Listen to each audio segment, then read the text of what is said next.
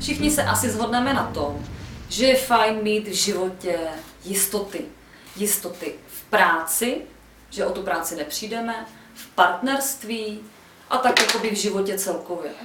Ale všichni se asi shodneme taky na tom, že v dnešní době hledat jistoty není úplně jednoduchý. A zvlášť pokud se budeme bavit o té pracovní sféře.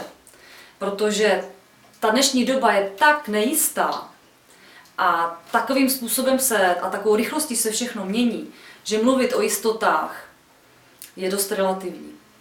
Ale vy ty jistoty hledáte. A někdy se bojíte změn. Já vám teď řeknu můj aktuální zážitek, a který je spojený vlastně tady s tou mou kanceláří, kde teď natáčím to video. Já už tady v té kanceláři funguji roka půl, chtěli jsme se různě rozšiřovat.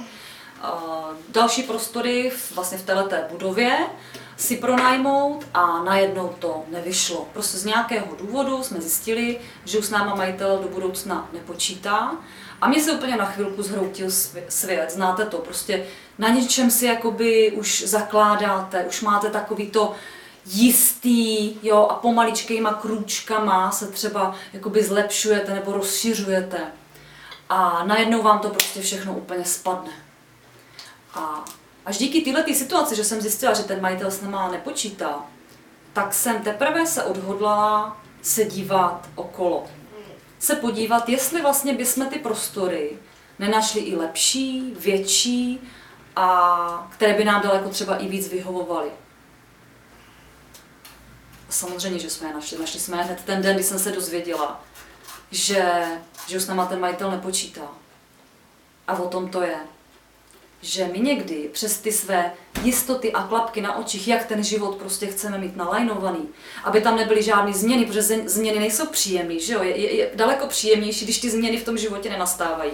A když pořád si jedeme ten život tak nějak jako pozvolna, stejný, možná s malinkým nějakým jakoby osobním třeba růstem nebo kariérním růstem, ale moc jakoby tam ty změny nejsou převratné. Ale někdy je fakt fajn, když nám do toho života zasáhne, řekněme, ruka osudu nebo prostě nějaká záležitost, která najednou ten náš zrak, který je prostě jak ty klapky na očích, takovýmhle způsobem rozšíří. A my najednou zjistíme, že máme tolik možností a vůbec jsme prostě nebyli schopni to do té doby nějak nahlídnout, ani jsme prostě jako nechtěli.